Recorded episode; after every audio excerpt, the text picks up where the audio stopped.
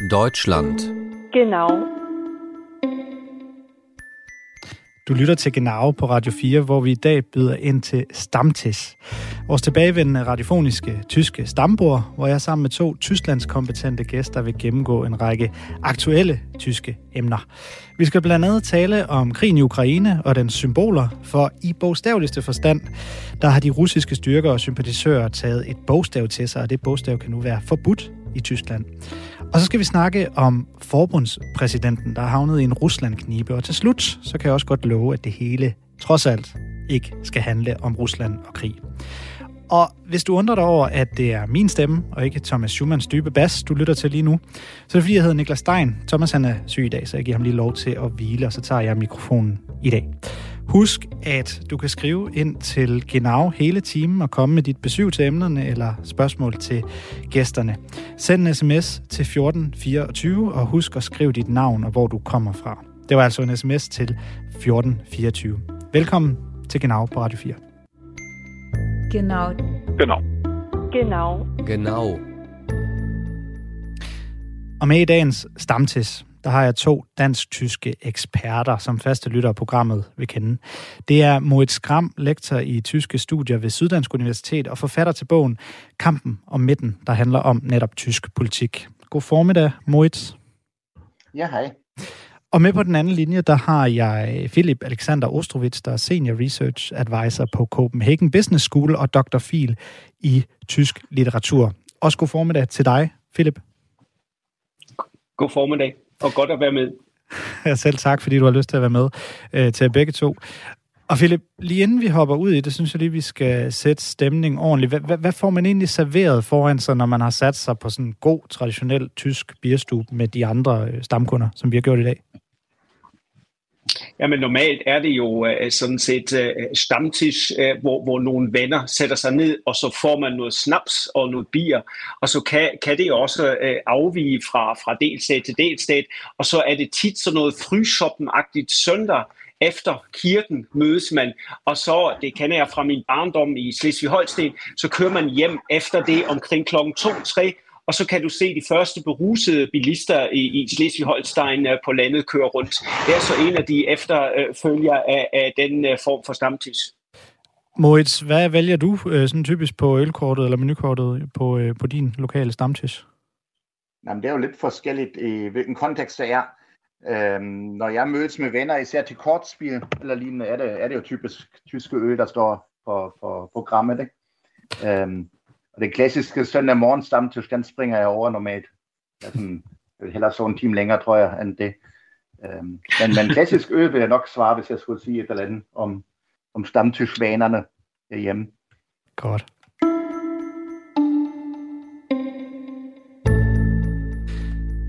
Det er sådan, at jeg har udvalgt en række aktuelle emner, som selvfølgelig alle har det til fælles, at de tager udspring i Tyskland. Og så overrasker det næppe nogen, at det også kommer til at handle en del om krigen i Ukraine i dag. Vi begynder med netop det lige om lidt, hvor vi skal tale om forbudte symboler.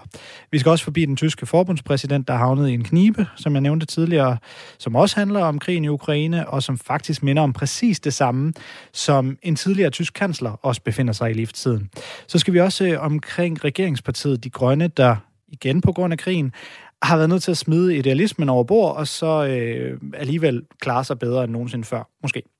Og så til sidst, så skal det endelig ikke handle om krigen, når vi skal snakke om papirmangel og tysk digitalisering.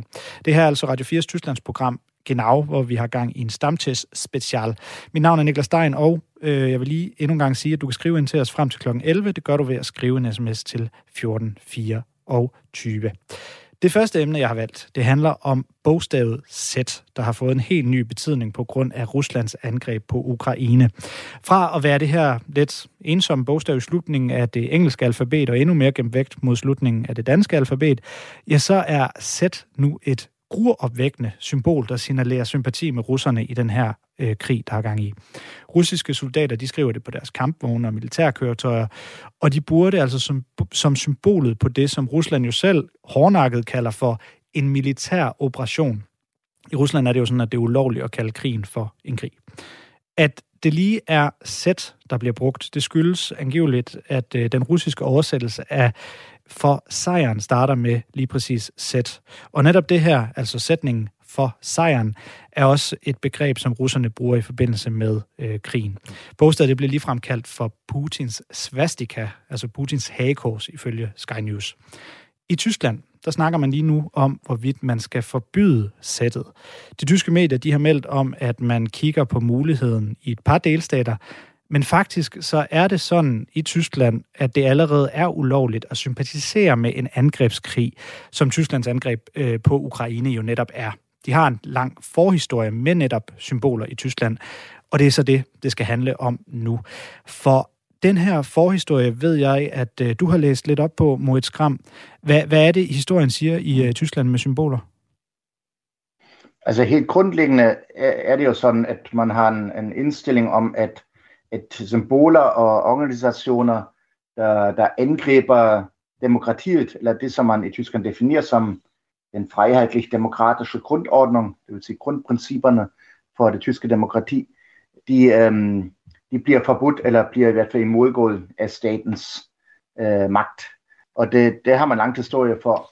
Efter 45 var det især de allierede, det vil sige sejrshærene, amerikanerne, der med det samme forbød hagekorset og de nazistiske symboler, og det har Forbundsrepublikken så overtalt efterfølgende i nogle år, inden de selv kom med deres egen lov, der forbyder symboler, der netop går imod grundloven og forfatningen i Tyskland.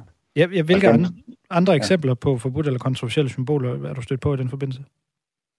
Nå, men, altså man har en helt hav af især nynazistiske symboler, som er forskellige afarter af svastikan eller tilsvarende sager, ligesom nogle solsymboler, som kommer fra, altså som symboliserer nazismen i dag, og tilsvarende sager, som bliver forbudt. Det vil sige, man har sådan set en række af en helt liste af symboler, som man ikke må anvende i det offentlige rum. Og det er lidt forskellige paragrafer og forskellige lovtekster, det drejer sig om lige efter, hvad vi har at gøre med. Altså det russiske sæt lige nu handler rigtig meget om det, som du var inde på, om angrebskrig, at man ikke må bakke op, eller i hvert fald ikke offentligt bekende sin støtte til en angrebskrig. Og derfor siger de juridiske vurderinger, at det er forbudt allerede nu at bruge det her sæt, hvor de nazistiske symboler typisk bliver forbudt ud fra paragrafer, der peger på, at man netop ikke må gå imod de demokratiske grundværdier i Tyskland, som er lidt noget andet. Men det ender det samme sted, at man ikke har lov til at gå ud med de her symboler og fremme en antidemokratisk dagsorden.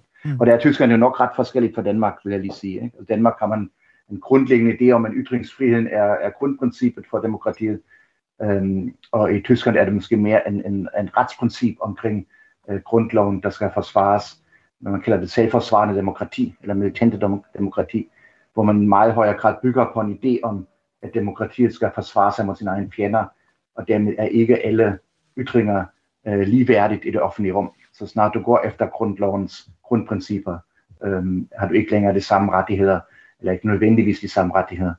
Og det kender man ikke helt fra Danmark, det er lidt en anden princip der. Det her med ytringsfriheden, både i Tyskland og Danmark, det kommer vi faktisk lige til at vende tilbage til. Men inden da, Philipp Alexander Ostrovič, hvad tænker du om muligheden for helt at kunne lovliggøre brugen af bogstavet sæt i det offentlige rum i Tyskland? Altså jeg tror, hvis du ser på retssituationen, og der findes jo forskellige rapporter nu om det, og der er forskellige jurister og landstagene, faktisk nogle landstagene har kigget i det, det er en paragraf, der forbyder det, så det er allerede forbudt, ligesom Moritz har sagt, hvis man hylder en såkaldt angrebskrig, så kan du allerede bruge paragraf 140 i strafgesetzbuch, og det siger, at du kan få op til 3 år fængsel, faktisk, hvis du bruger det her symbol. Så jeg er ikke sikker på, om der skal yderligere lov til, og jeg synes også, men det kommer vi lidt senere ind på, måske sidder vi ved Stammtisch, er det overhovedet nødvendigt at have de her symboler stadigvæk forbudt, og især sæt, synes jeg, er yderst problematisk at forbyde det symbol. Lad os endelig tage den nu. Hvorfor kan det være problematisk?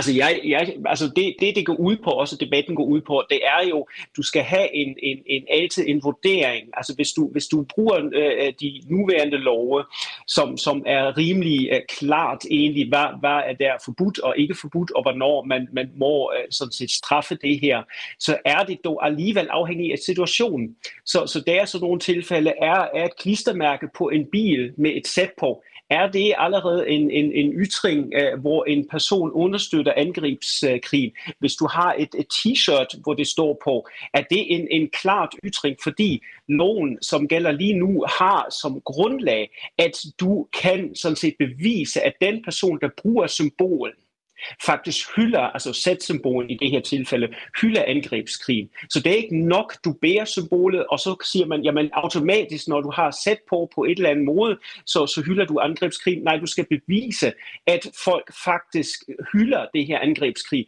Hvis de siger, jamen de havde troet på russisk propaganda, at Rusland forsvarer sig osv., så går de faktisk fri. Så det her, det er i mine øjne mere og mere en større bureaukratisk monster, som bliver pålagt politiet og domstolene osv. Så derfor ser jeg det faktisk lidt kritisk, selvom jeg selvfølgelig fuldstændig er enig i, at krigen bør absolut sådan set, altså det er ikke et spørgsmål om, er det en krig eller ej, overhovedet ikke. Det er en angrebskrig, og det er ulovligt. Det står jeg fuldstændig ved, også selv personligt. Men er det her den rigtige måde at angribe sagen på? Det er jeg jo ikke sikker på. Et potentielt demokratisk monster, siger Philipp her. Altså, nu snakker vi en del om det, og om loven, og hvad den siger i den tyske straffelov osv., men Moritz Kramer, altså, er det reelt noget, er det dit indtryk, at man ser i Tyskland, at det bliver brugt, og der bliver sympatiseret med Rusland via det her sætsymbol i det offentlige rum, eller er det et ikke eksisterende problem? Jo, hele diskussionen ligesom dukkede op, fordi der var sympatibekendelserne, eller hvad man kalder det, ikke? Og ligesom der var nogle ytringer i det offentlige rum, hvor man brugte sættet, bogstavet Z, hvor nogen brugte for at signalisere deres støtte til Rusland. Vi har lige så sent som i går eller i forgårs set bildemonstrationen, det vil sige biler, der kørte i sådan et korso med russiske flag, som en slags bildemonstration, og nogle af dem havde åbenbart et Z-malet på bilen, som var ret konkret og ret tydeligt den støtte til den russiske angrebskrig.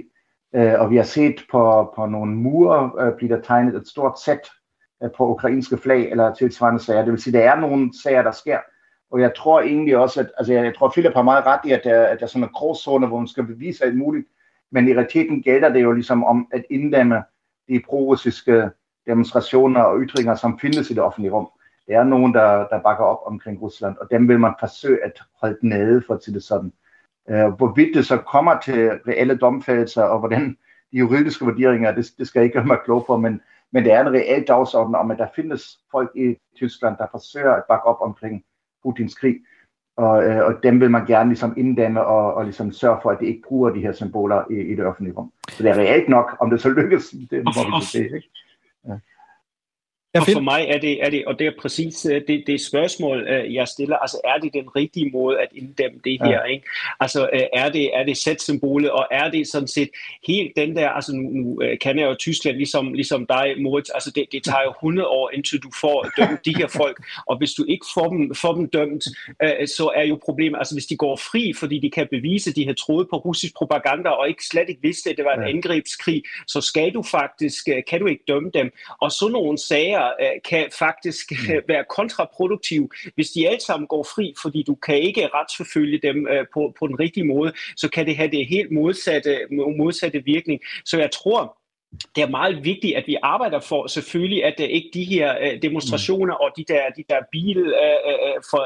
der biler kørende gennem Berlin, der er skrækkelige scenarie, hvis vi tænker på folk fra Ukraine, der nu bor der og har boet der i lang tid, eller er flygtninge. Altså det er forfærdeligt at se sådan noget, men jeg tror, vi skal bruge noget andre midler, kan man sige, end forbudt.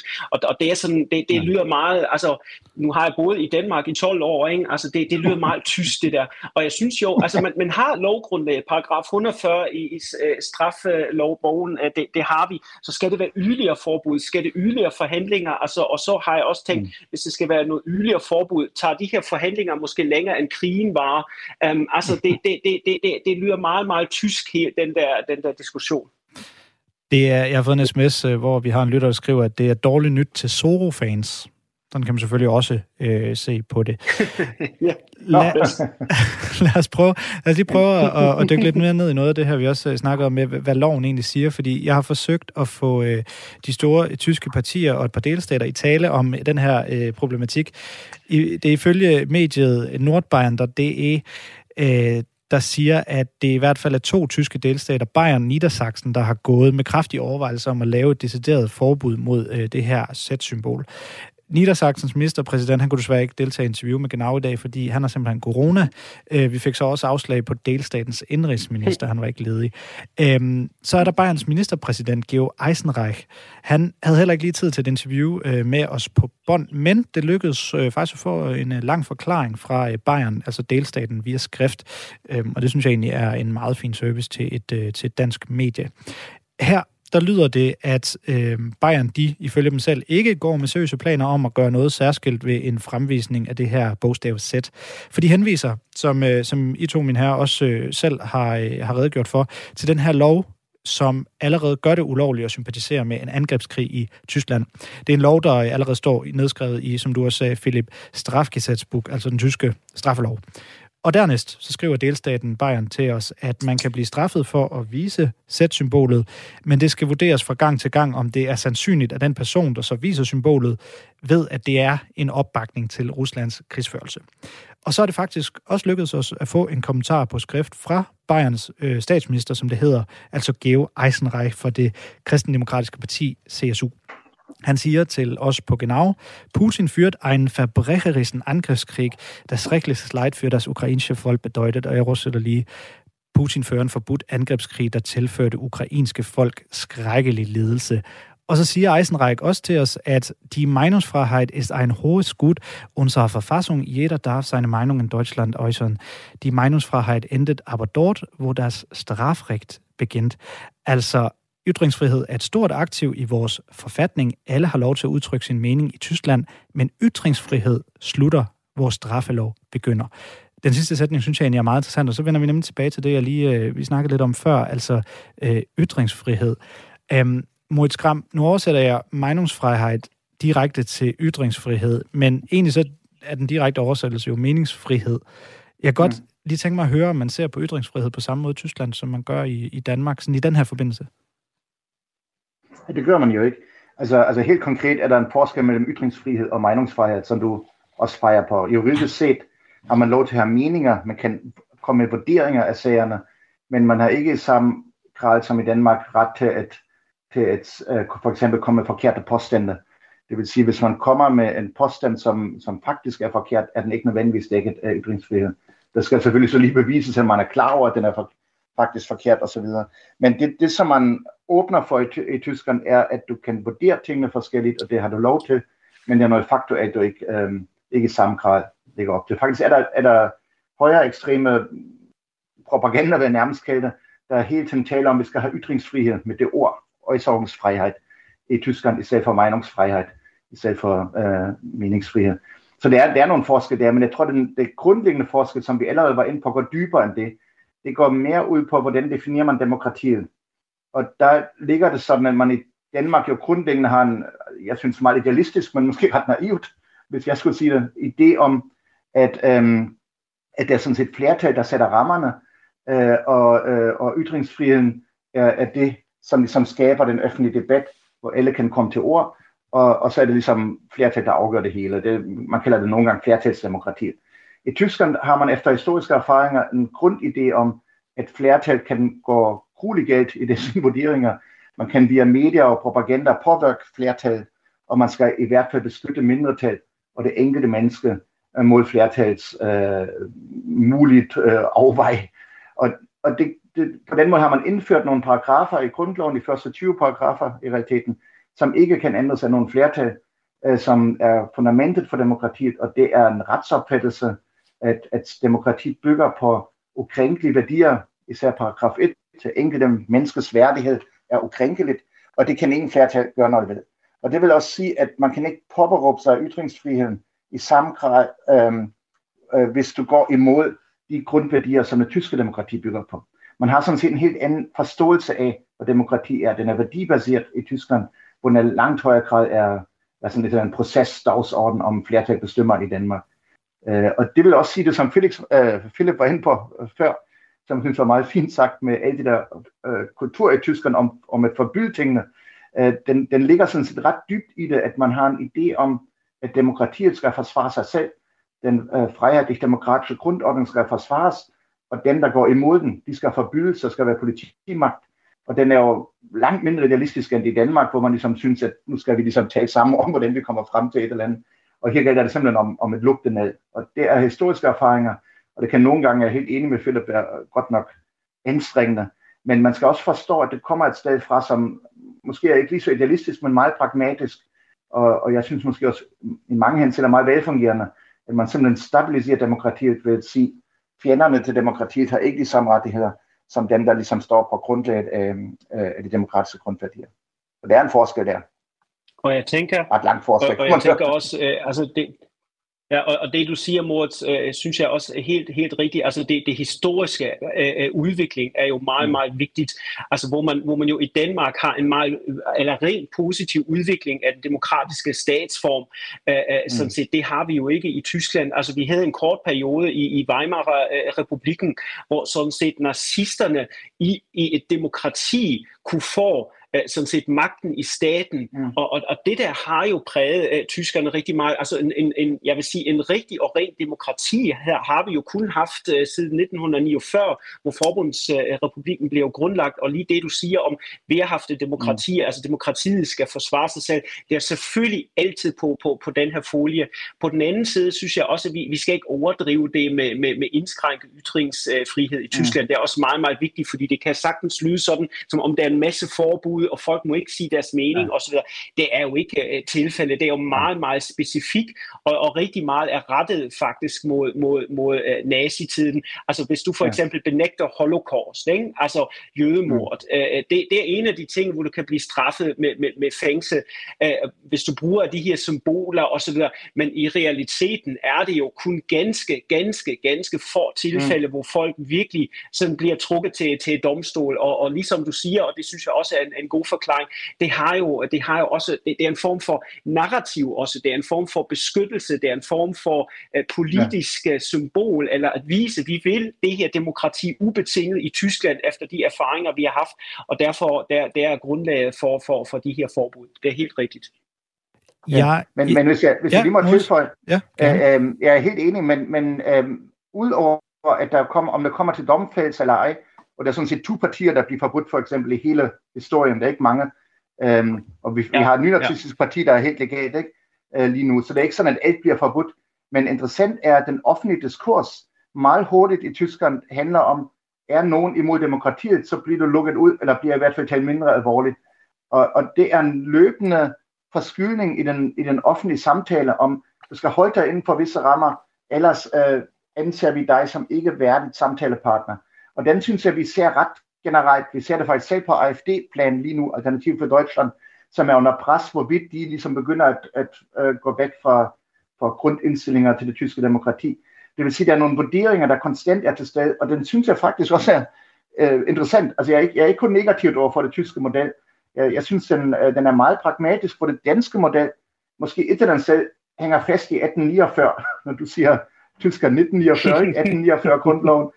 Hvor man endnu ikke haft et mediedemokrati, hvor man ikke haft en erfaring om, hvordan massemedierne kan være med til at opildne et eller andet følelse i flertallet.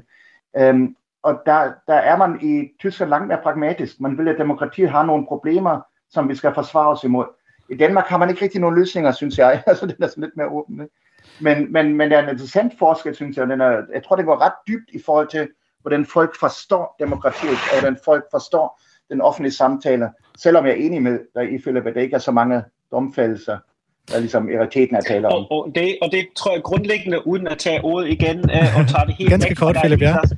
Men sådan er det på Stammtisch, når man kommer ind i en diskussion. Altså jeg tror også i forhold til sådan set et dansk perspektiv, fordi når du taler med danskere, og også for den slags skyld journalister, der har været i Tyskland og alt muligt, de forstår simpelthen ikke den her grundholdning, og derfor jeg synes også, det er meget vigtigt, ligesom Moritz har gjort, at forstå, det her handler om værdier, det her handler om beskyttelse af demokrati, demokratiet, og det går meget, meget dybt, kan man sige. Mm. Altså, det er meget vigtigt også fra dens perspektiv at forstå, at det her ikke betyder en indskrænkelse af demokrati. Tværtimod, det er for at beskytte demokrati, og det synes jeg, det er virkelig en af de kerne... Jeg stopper dig lige der.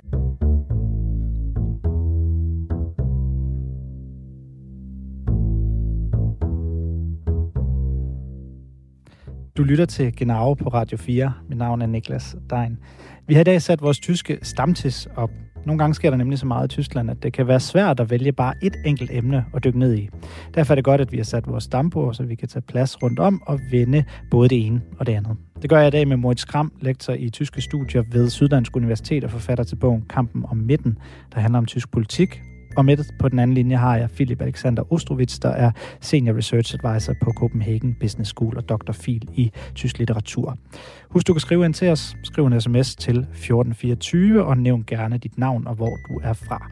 Det var en sms, og den sender du til 1424. Velkommen til Genau på Radio 4. Og også velkommen tilbage til dig, Philipp Alexander Ostrovič. Har du fået fyldt glasset op med frisk vand? Yes, ikke med øl, men med kaffe faktisk. Okay, det er okay på vores Radio 4's Stammtisch. Moritz Kramer, er du også stadig med os? Ja, også med kaffe. Så det er godt. Vi er lidt kedeligt i dag, men jamen, ja, det så, jeg har vand foran mig. Det er okay. For debatten den går løs. Jeg var desværre nødt til lige at afbryde Philipp, inden vi gik på nyheder, men det er kun et tegn på, at der er en masse at snakke om. Det er dejligt, og det er der også i vores næste emne, som handler om Tysklands forbundspræsident. Det er ham, der hedder Frank-Walter Steinmeier. Han er nemlig under beskydning fra flere sider for russiske forbindelser.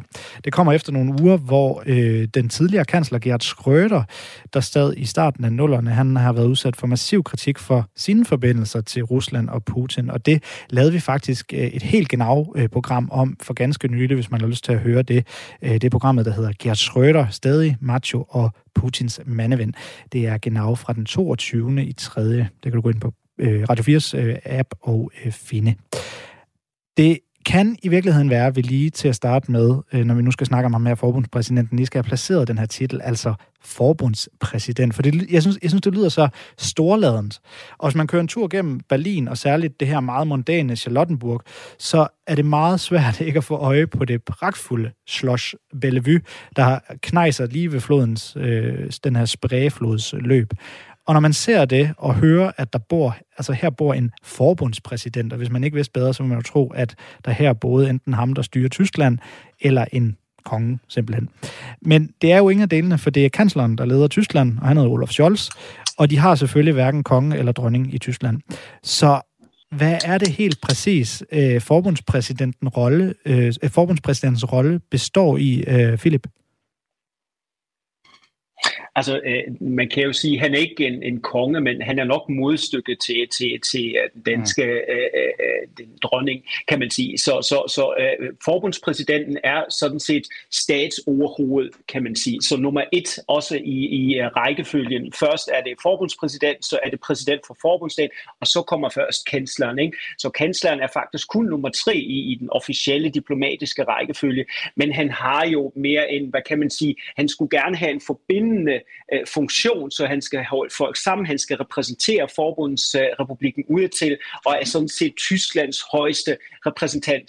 Han skal underskrive, ligesom dronningen, alle lov i Tyskland. Det er en vigtig funktion, som forbundspræsidenten har. Han har også sin egen stab til at kunne tjekke nye love.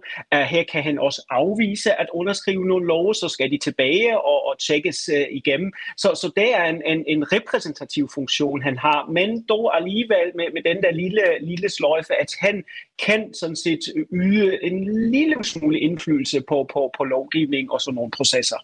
Mm. Godt så. Så fik vi altså forbundspræsidenten, som lige nu hedder Frank-Walter Steinmeier, placeret, eller i hvert fald hans rolle. Som jeg var inde på i starten, så er han nu næst i køen, eller står for skyde i forhold til at blive kritiseret for Ruslands forbindelser. Moritz Kramer, kan du redegøre for os, hvad det er, Steinmeier han bliver kritiseret for lige nu? Altså, især bliver han kritiseret for, at han som udenrigsminister, han var tidligere udenrigsminister i Merkel-regeringen, at han havde for tæt parløb med russerne og var for stående over for Rusland. Og det er en kritik, som jo i realiteten rettes mod hele Merkels, hvad skal jeg sige det mere præcis, Merkels regeringer, skiftende regeringer, hun har 4 forskellige regeringer, og sådan set også mod Schröder før Merkel. Det vil sige, at tysk politik har været for tæt på Rusland, for stående over for Rusland. Og helt konkret bliver Steinmeier meget voldsomt her nu af Zelensky og nogle ukrainske politikere kritiseret for, at han for eksempel i 2016 efter Krim-annektion fortsat taler om de tætte venskabsforbindelser til Rusland, og at han ikke kun bakker op om Nord Stream 2, men også ligesom taler om mine kære kolleger fra Rusland, når han tiltaler udenrigsministeren, den russiske, osv. Det vil sige, at han ligesom bliver beskyldt for, at han ikke har trukket i land i forhold til Rusland tidligere, at han var alt for forstående, og at han var med til gennem 15-20 år at skabe den situation, vi er havnet i dag. Jeg spiller lige... Det er måske også vigtigt, at forstå, at Steinmeier jo er en af de mest tætte relationer til det, som Gerhard Schröder har. Altså manden har været både hans personlige sådan set kontorleder, han har været chef for kansleramtet under Schröder. Ja. Altså Steinmeier er en af de tætteste fortrolige af Gerhard Schröder, og Schröder sidder jo i Gazproms bestyrelse og har andre højt betalte embeder for russerne, som han stadigvæk ikke er trådt tilbage fra. Så Steinmeier hører faktisk til en kerne i Socialdemokratiet rundt om Schröder, som altid har haft tætte russiske forbindelser, og det er jo de første tyske politikere og journalister, der sådan set kræver måske en undersøgelseskommission, hvad de her forbindelser består af, og så var det allerede, da han blev forbundspræsident, at man har spurgt indtil, er det nu den rette mand, fordi han var så tæt på Schröder, han var så tæt på russerne, så den forbindelse mellem Schröder og Steinmeier, den synes jeg er meget, meget vigtig, at man ved noget om det. Meget apropos, jeg spiller lige et klip her fra et ZDF-indslag, vi lige skal høre i næste tysk. Frank-Walter Steinmeier war schon als Schröders Kanzleramtschef dabei, dann als Merkels Außenminister zweimal gleich. Und auch als Bundespräsident blieb er Brückenbauer nach Moskau. Letztes Jahr noch nannte er die Energiebeziehung die fast letzte Brücke zwischen Russland und Europa.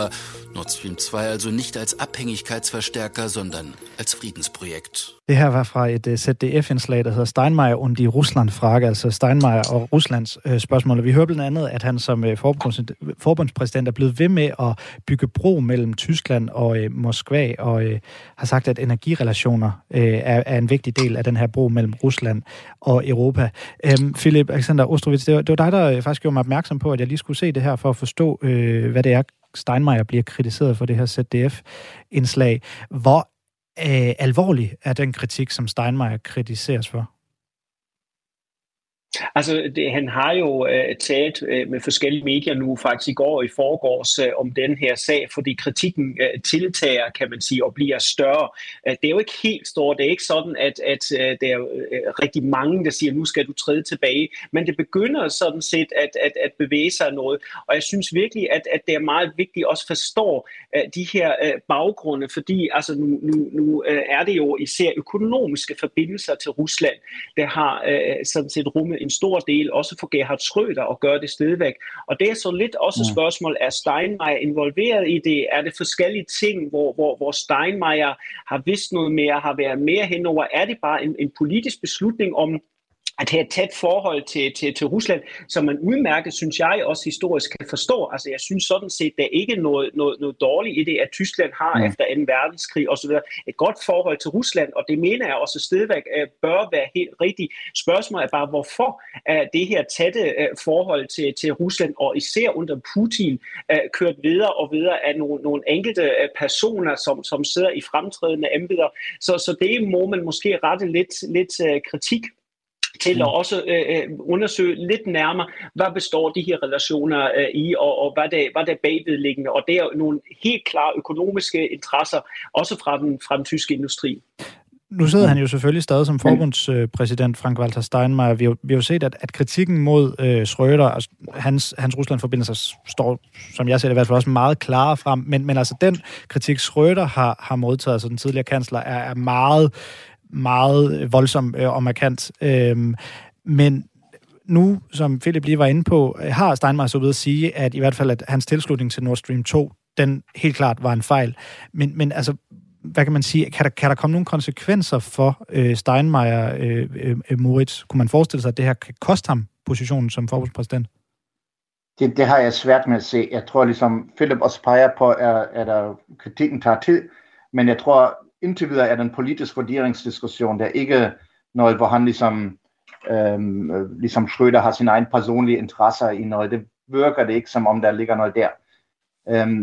Jeg tror, det som Philipp også lige var inde på, er, at vi skal huske, at den tyske historie efter 2. verdenskrig, og især efter 70'erne, har været meget, meget præget af, at man vil skabe en fredeligt Europa, fred i Europa, via tæt samarbejde med Sovjetunionen. Og 70'erne var det især vel i brand, og det vil sige socialdemokraterne, der har bygget en idé om vandel durch Annäherung, at vi skal bygge bånd til hinanden, vi skal ligesom bygge økonomisk udveksling, som vi begge profiterer fra, og i forlængelse af det skaber vi en verden af afhængigheder, som forhindrer os i at gå i krig mod hinanden. Mm. Og den linje har kørt helt fra 70'erne, især hos socialdemokraterne, men egentlig også de fleste tyskere, også Merkel og de konservative, at man ikke vil skubbe Rusland væk fra Europa, man vil arbejde sammen med Rusland, og man vil også sørge for, at Rusland bliver et stabilt land dengang. Og det vil sige, stabilt vil sige, via økonomisk samarbejde skal man stabilisere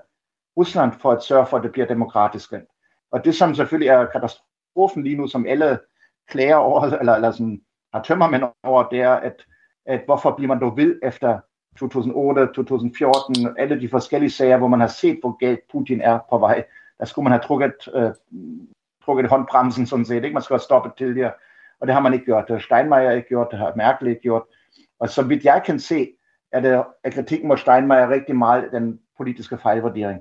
Om der ligger mere i det, om der ligger i den forbindelse med Schröder, om der ligger noget, hvor Steinmeier selv har profiteret fra nogle kontakter, for eksempel, det må vi se, men det tror jeg ikke umiddelbart. Jeg tror, det handler indtil videre rigtig meget om den politiske vurdering fra dengang, som de jo ligesom næsten alle sammen har fejlvurderet. Og selvfølgelig var der økonomiske interesser i det fra tysk industri. Der er ingen tvivl om det, men det er jo ikke en modsætning til ideen om en fredsbevarende økonomisk samarbejde. Den kan godt gå hånd i hånd med, at man også tilfældigvis tjener lidt penge i tysk industri.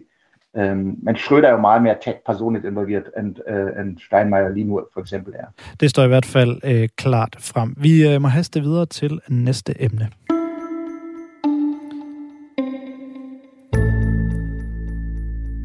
For jeg vil også gerne lige snakke om det venstreorienterede regeringsparti, De Grønne.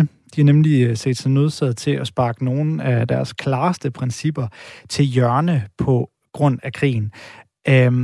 Philipp, kan du redegøre for det her, jeg siger her? Altså, hvad er det, De Grønne står for, og hvilke kompromiser har de været nødt til at tage på grund af krigen? Jamen, jeg synes jo, det er meget interessant, at vi har en ny regering, lige tiltrådt til en ny regering, som både i Udenrigsministeriet med Annalena Baerbock som minister og med erhvervsministeren og klimaministeren Habeck, at de skal takle den her afhængighed af russisk gas og skal faktisk manøvrere mellem sanktioner, krig, fred og alle de her store ideologiske ting, som har betydet så meget for De Grønne. Og jeg kan godt huske, altså history repeating, jeg kan godt huske 1999, hvor der var en ny udenrigsminister fra De Grønne, som hed Joschka Fischer. Og det var dengang, at Tyskland for første gang skulle med til en aktiv krigsindsats inden for NATO-samarbejde i Kosovo. Og det var De Grønne lige kommet med, det var valg i 98, og så lige pludselig skulle Tyskland være med til det første aktive krigsindsats. Så skulle Fischer overbevise De Grønne, som jo har rødder i fredsbevægelsen, er et grundlæggende pacifistisk parti, eller var i hvert fald dengang, overbevise dem om, at Tyskland aktivt skal gå med til en krig. Og det har han mestret, og Tyskland er gået med til Kosovo. Og nu igen, faktisk over 20 år senere, har vi næsten samme situation, hvor en grøn erhvervsminister Habeck skal overbevise sit eget parti om, at vi må ikke slukke for gasset, vi må ikke være forhårde med de her sanktioner, fordi det vil skade tysk industri, tysk økonomi.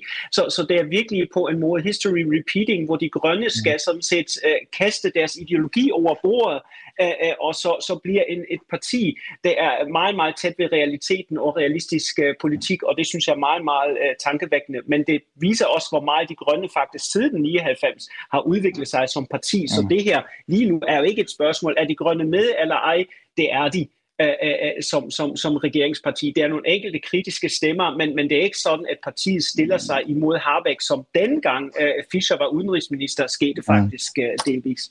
Ja, det her med gassen, fordi Habeck har jo netop været på sådan en lille charmeoffensiv nede i golfen. Det vender jeg lige tilbage til sammen med dig, Philipp, senere. Men først vil jeg lige høre, Moritz, kan du kende De Grønne lige for tiden? Ja, jeg synes faktisk, at de kørte ret præcis som de er. Du introducerer dem som venstrefløjsparti. Jeg er ikke sikker, om man egentlig skal sige det. Altså, de har været meget midtsøgende, selvfølgelig med et liberalt værdipolitisk dagsorden, men de har været meget midtsøgende og meget realitetsaccepterende som parti igennem mange år nu, og som Philipp jo peger på, siden 1999 er der sket mange ting. Jeg synes også, det spiller ind her, at Habeck konstant kan pege på, og indirekte er alle klar over det, at det ikke er hans skyld, at vi står i den forfærdelige situation, at vi er så vanvittigt afhængigt af gas. Man skal huske på, at De Grønne var det eneste parti i valgkampen ved forbundsvalget sidste år, der helt åbent gik imod Nord Stream 2. Det var det eneste parti, der gerne ville have lukket Nord Stream 2, og de ville være meget hårdere mod Putin, end de andre vil. Det vil sige, at De Grønne har sådan set deres bagkatalog, om man vil, i orden, med at det var dem, der var hårdest mod Rusland, og det er dem, der ikke har støttet op omkring Nord Stream 2. Og det er selvfølgelig nærmest ironisk, at der Habeck, der sidder nu i den situation, at han skal købe gas rundt omkring i verden og ligesom sørge for de fossile brændstoffer at køre. Men i realiteten afspejler det hver gang, at Merkel-regeringerne før ham ikke har gjort deres hjemmeopgave ordentligt, eller har kørt en forkert linje. Og det, selvom han sidder i den situation, peger han som løbende til, at hvad skal jeg ellers gøre-agtigt? Vi skal skynde os med den grønne omstilling. Så jeg tror, det er meget svært at ligesom sige, at det er hans skyld, at vi sidder i den her situation. Han skal finde løsninger, og det forsøger han at gøre. Det tror jeg ikke, at de fleste ser sådan. Ja, for som sagt, Robert Habeck, han er lige hjemvendt fra en tur i Katar og de Forenede Arabiske Emirater, hvor han er nede for at se, om man kan lave en aftale med dem for at afhjælpe på den her russiske, eller afhængighed af russisk gas. Og altså, vi ved jo, at det er lande, som har store problemer med menneskerettigheder. Det er lande, som De Grønne tidligere har talt dunder mod. Udenrigsminister Annalena Baerbock, som var hende, de stillede op til kansler i september, har decideret at være ude og snakke om, at man muligvis skulle boykotte fodbold-VM i Katar. Nu har Habeck, der leder De Grønne sammen med Baerbock, været nede og lavet en aftale sammen med Katar, eller hvad, Philipp? Fordi de første overskrifter, der kom ud dernede fra, var, han havde været dernede, de fik lavet hurtigt en aftale, nu skal Tyskland have gas fra Katar. Er det nu også sådan, det forholder sig? Nej, altså det er kommet frem i nyhederne, at Katar åbenbart kræver lidt mere, og de stiller nogle betingelser, så jeg har ikke set kontrakten med Katar, men kan stille lidt spørgsmålstegn ved, om de har en kontrakt, eller om det er en hensigtserklæring, eller hvad det nu egentlig er, de har underskrevet dernede. Men tilbage til Habeck, jeg synes, det er en vigtig ting at sige her. Altså, jeg synes også, når du ser Habeck efter den rejse til Katar, hvor han stiller op til interviewet med ARD, og ZDF, og så er han meget, altså han analyserer situationen meget differentieret. Jeg synes sådan set, han udfylder den rolle, han har, hvor han skal gøre noget, men samtidig er politisk jo, har sine reservationer, er lidt uenig, har det bagland, han har også de personlige holdninger. Jeg synes, han gør det meget godt ved at fremstille netop det der. Altså være differentieret og sige, jamen jeg ved godt, at det er måske ikke det bedste land at lave nogle aftaler med. Gas er problematisk muligvis i forhold til vores politik som fremtids energikilde, men jeg er nødt til at gøre det her. Jeg er nødt til at gøre de her ting, og den måde han fremstiller det, synes jeg faktisk er fremragende, så det er ikke politiske entydige sætninger, som bliver sådan set kylet ud til offentligheden. Men de tvivl, de problemer, han er i som minister, det fremstiller han åbent til offentligheden, og det synes jeg er ganske, ganske godt og meget troværdigt. Altså, jeg synes, han er en meget, meget troværdig minister, faktisk. Moritz Kram, jeg vil gerne lige lukke det her emne med dig, fordi vi kan hurtigt blive enige om, det her det er på bagtæppet af en trist situation, altså en krig, men kan man alligevel argumentere for, at De Grønne kommer styrket ud af det her? Altså, jeg tror, at ligesom Philipp siger, at de viser sig som være meget kompetente lige nu. Og Annalena Baerbock er efter sigende den mest populære minister i hele regeringen. som udenrigsminister, og Habeck har også meget fine værdier lige nu sådan i målingerne. Det vil sige, at jeg tror, at de netop overfor den sådan lidt mere borgerlige, liberale midte viser meget massivt, at man kan regne med dem, at de er differentieret, nuanceret, og ligesom også tager de opgaver på sig, som der skal gøres. Det vil sige, at det er ikke en venstrefløjs ideologisk parti længere, der råber og skriger, men de tager ansvar med alle de dilemmaer og problemer, der er. Og det tror jeg egentlig, det gør meget godt, og at, altså, meningsmålingen viser, at det nok ikke nødvendigvis går dårligt for dem på grund af det. Og jeg er helt enig med Philipp, at netop Habeck er rigtig dygtig som kommunikator. Han fortæller simpelthen problemerne, og han peger på, at vi jo hele tiden importerer olie fra Saudi-Arabien, og hvad det er, ligesom at det ikke er helt så simpelt, som nogen fremstiller det. Det er meget troværdigt, vil jeg også mene. Tiden haster afsted, vi hopper videre til... Og der er mange, der siger... Yes. Jeg bliver nødt til at afbryde dig igen, Philipp. Undskyld, jeg bare... Det er Stammtisch, og snakken skal endelig gå lystigt. Det er så dejligt. Her til sidst, så vil jeg lige snakke om, at politikerne i Tyskland, de lige nu overvejer, at man skal indføre vaccinepligt, noget der er blevet snakket om tidligere, altså det såkaldte impfpligt, som det hedder. Men det møder kritik fra forsikringsselskaber, der har sundhedsforsikringer, og grunden til det, den er faktisk ret så kuriøs, og derfor har jeg taget den med i dag, fordi en eventuel lov om vaccinepligt vil nemlig pålægge forsikringsselskaber at skulle informere deres kunder. Og sådan noget plejer forsikringsselskaberne i Tyskland at gøre ved hjælp af papir, altså brev. Og da der er papirmangel i Tyskland og store dele af Europa, så ser det simpelthen ud til, at det ikke er muligt. Der er altså ikke papir nok til at sende ud til tyskerne. Så lyder det i hvert fald fra den tyske sammenslutning af sundhedsforsikringsselskaber, GKV. Det skriver det engelsksprogede medie om Tyskland, thelocal.de. Den tyske papirindustri, de er så slået tilbage mod den her påstand. Det kan vi ikke forstå. Den tyske papirindustri er klar til at levere, skriver altså Papirindustriens Fagforbund på Twitter. Ikke desto mindre, så bliver der altså diskuteret vaccinepligt igen i den tyske forbundsdag i de her dage. Og det er en del af en række lovforslag, der efter planen skal behandles her primo april. Moritz Kram, det lyder jo altså helt tosset. Man kan ikke indføre, eller eventuelt måske ikke indføre vaccinepligt, fordi man ikke har papir nok i Tyskland. Kan det her være rigtigt? Ja, åbenbart. Altså nu tror jeg, at vaccinepligten alligevel er på vej væk. Jeg tror, de har opgivet den.